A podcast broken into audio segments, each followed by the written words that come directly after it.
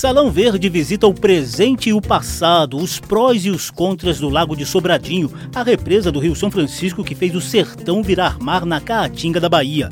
A obra grandiosa que alagou povoados e ecossistemas completa 50 anos e ainda dá muito o que falar.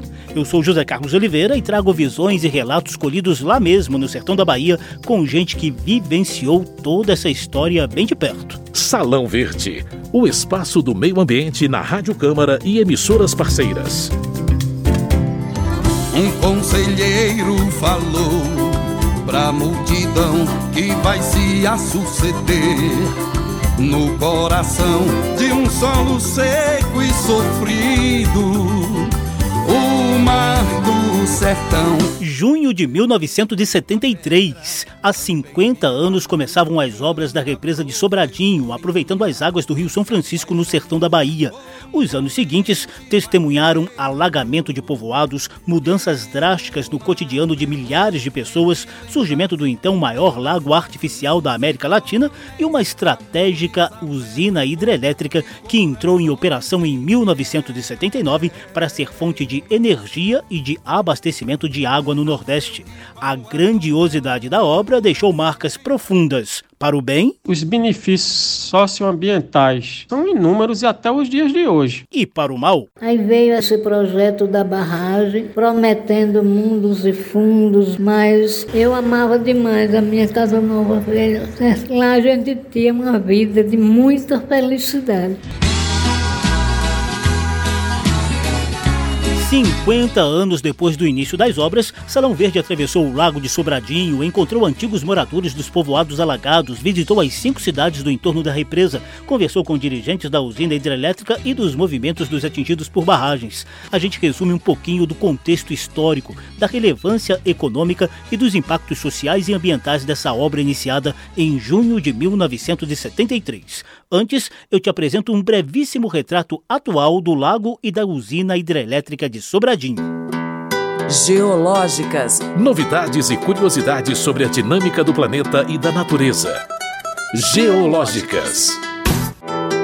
Os números de Sobradinho impressionam. São 320 quilômetros de extensão, 4.214 quilômetros quadrados de espelho d'água e capacidade de armazenamento de mais de 34 bilhões de metros cúbicos de água.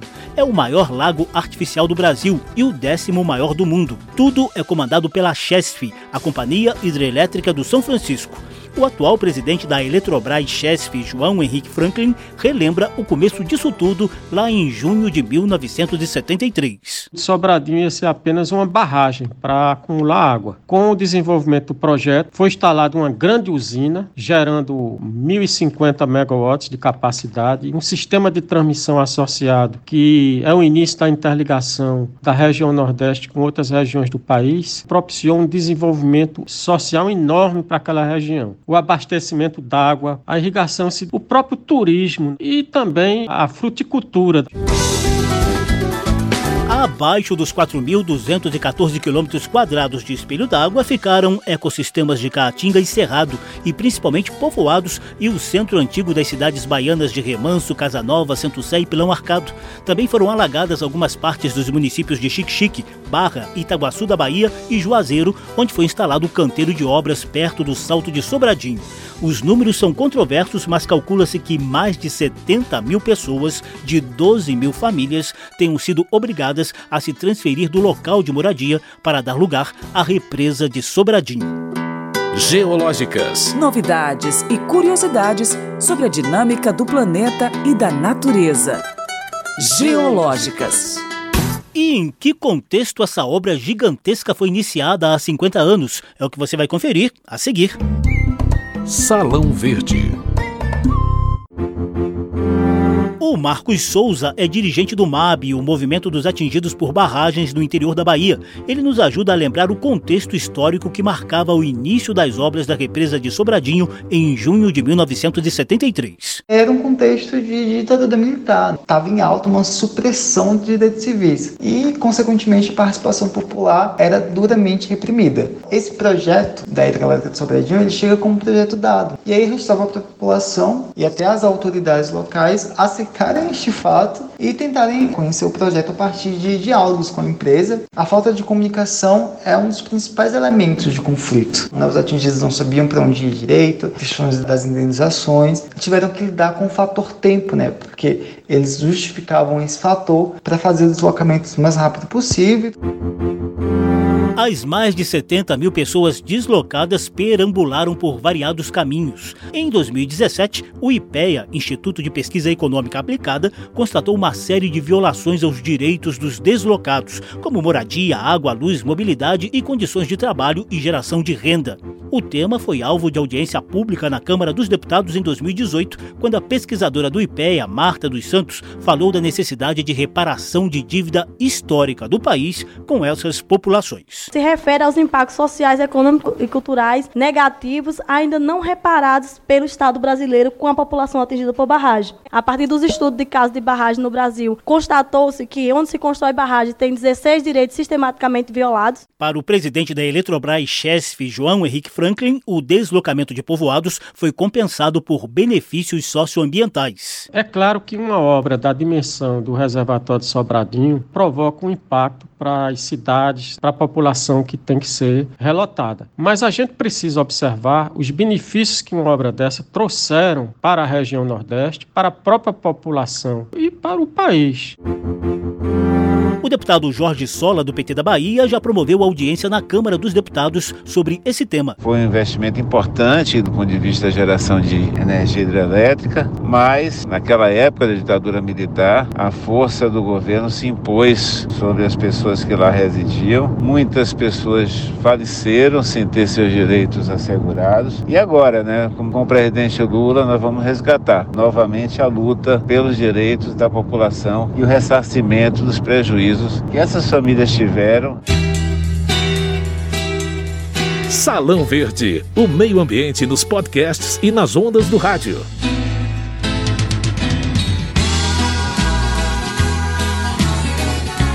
O programa de hoje relembra os 50 anos do início das obras da usina hidrelétrica de Sobradinho, que deram origem ao maior lago artificial do país, em pleno sertão da Bahia.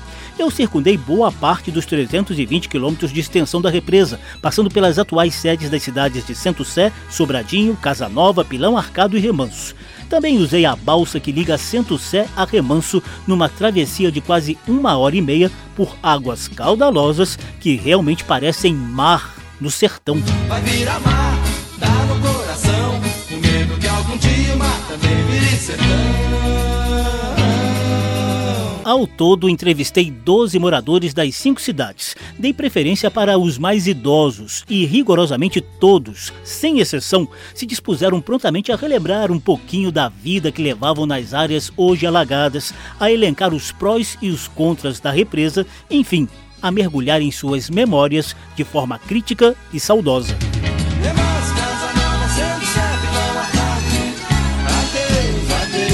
Dona Darcy Barbosa tem 54 anos e era bem menina quando começaram as obras da represa de Sobradinho, que inundou sua velha Pilão Arcado. Eu vim do Pilão Velho vim para aqui, para Pilão Arcado. E assim, naquele tempo era bom demais. E hoje só tá vendo violência. A gente vivia da roça, não dependia de ninguém. Assim, eu já tô querendo cair fora que, né, que a gente tá na mão de Deus, né? Aí eu quero um futuro para meus netos, bisnetos, né, que vai ficar. Eu gostaria de ter uma mudança mudança. Também em Pilão Arcado, seu Florzino da Silva, de 65 anos, até hoje fica indignado por conviver com problemas de abastecimento de água encanada, mesmo morando perto do maior lago artificial do país. Que o Rio São Francisco encosta bem aqui poucos quilômetros. Quando tem um povoado ali chamado da Cadorna, mais de 200 a 300 moradores, pagando água e não tem água nas torneiras. Caixinha de água 40 conto, uma caixa de mil litros tem que pagar. Buscando lá tudo com vento.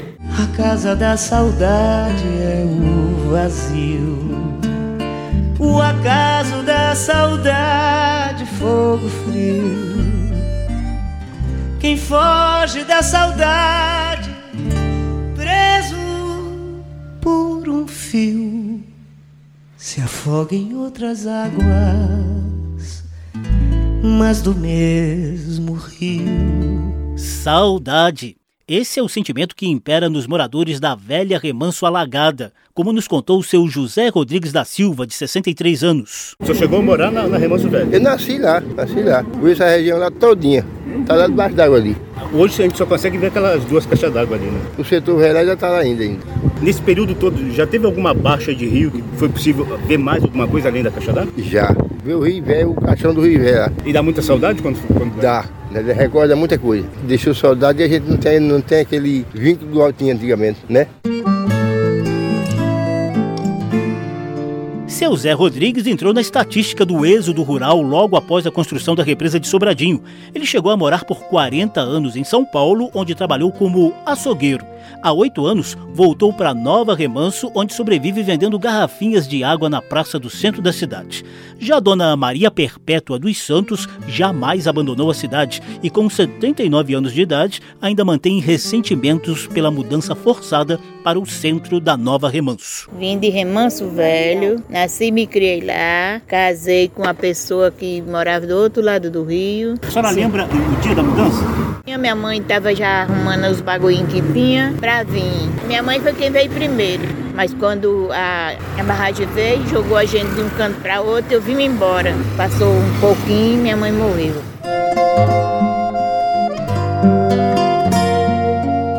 Casa Nova, encontrei Dona Lenita Braga Ferreira, 80 anos e muito saudosa da parte velha da cidade, hoje alagada. Eu nasci na Cidade Velha. Fui professora do curso primário e depois do ginásio. Eu saí de lá no tempo da transferência, né? Lembra, só tem a lembrança dessa data? Foi um dia muito triste? Ave Maria, foi horrível. Primeiramente, a gente lá vivia como uma família. Era um lugar pequeno, mas lá a gente vivia na margem do São Francisco. Tinha tudo puro, tá entendendo? O peixe era bem gostoso.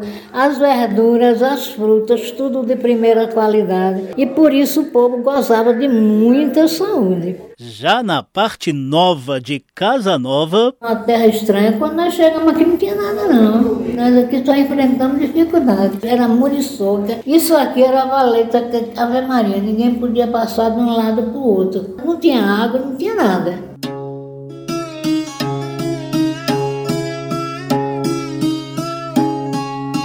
Mas, obviamente, também há elogios às mudanças trazidas pelo maior lago artificial do Brasil e a usina hidrelétrica de Sobradinho. Nascido há 82 anos na velha cidade de Centro Sé, que foi alagada, seu Jurandir da Silva ajudou a fundar a nova Centro Sé, erguida quilômetros acima do leito original do Rio São Francisco. Rapaz, muita gente desejava que ainda fosse lá, mas doidice de muita gente, porque lá a cidade velha era uma cidade mais pacata, e aqui na cidade nova tem tudo, né? Evoluiu muito. Nessa época, Sobradinho era apenas um pequeníssimo povoado do município de Juazeiro e servia de canteiro de obras para a gigante represa do Rio São Francisco. O pernambucano Gumercindo dos Santos chegou por lá em 1970, nunca mais saiu e hoje, aos 81 anos de idade, se orgulha de ter sido um dos que fincaram o pé na terra para fundar a cidade de Sobradinho. Era para virar chiqueiro de bode e a gente disse: não, não, aqui é a cidade nossa. Fizemos a cidade. Se Deus quiser, vai crescer. Sobradinho se emancipou de Juazeiro em 1989. Antigo morador, seu Ariosvaldo de Araújo também relembra o surgimento da cidade. A chefe imaginava que após a conclusão da barragem, ficar somente a Vila Santana com os técnicos para operadores da barragem. Mas foi o contrário, surgiu lideranças que lutaram e emanciparam a cidade. Fui fundador da Câmara de Sobradinho, mesmo sem ser vereador. Eu fui o primeiro diretor dela. Lei orgânica, regimento interno, muitas leis passaram pelas minhas mãos. Sou aposentado, mas carrego comigo esse legado, essa alegria. Vai ter barragem no salto do Sobradinho, o povo vai se embora com medo de se afogar. O sertão vai virar mar, dá no coração, o medo que algum dia o mar também vire sertão. Que ilustraram o programa de hoje trechos das músicas Mar do Sertão de França e Talismã Júnior, Saudade de Mosca e Chico César com Maria Betânia, Sobradinho de Sai Guarabira, Salão Verde trouxe memórias e alguns dos prós e contras da represa de Sobradinho, onde o sertão virou mar na Caatinga da Bahia. A gente visitou a região e trouxe detalhes dos impactos dessa obra iniciada há 50 anos, em junho de 1973. O programa teve produção de Lucélia Cristina, edição e apresentação de José Carlos Oliveira. Se você quiser ouvir de novo essa e as edições anteriores, basta visitar a página da Rádio Câmara na internet e procurar por Salão Verde. Tem versão disponível também em podcast. Obrigadíssimo pela atenção. Tchau. Salão Verde, o espaço do meio ambiente na Rádio Câmara e emissoras parceiras. Adeus.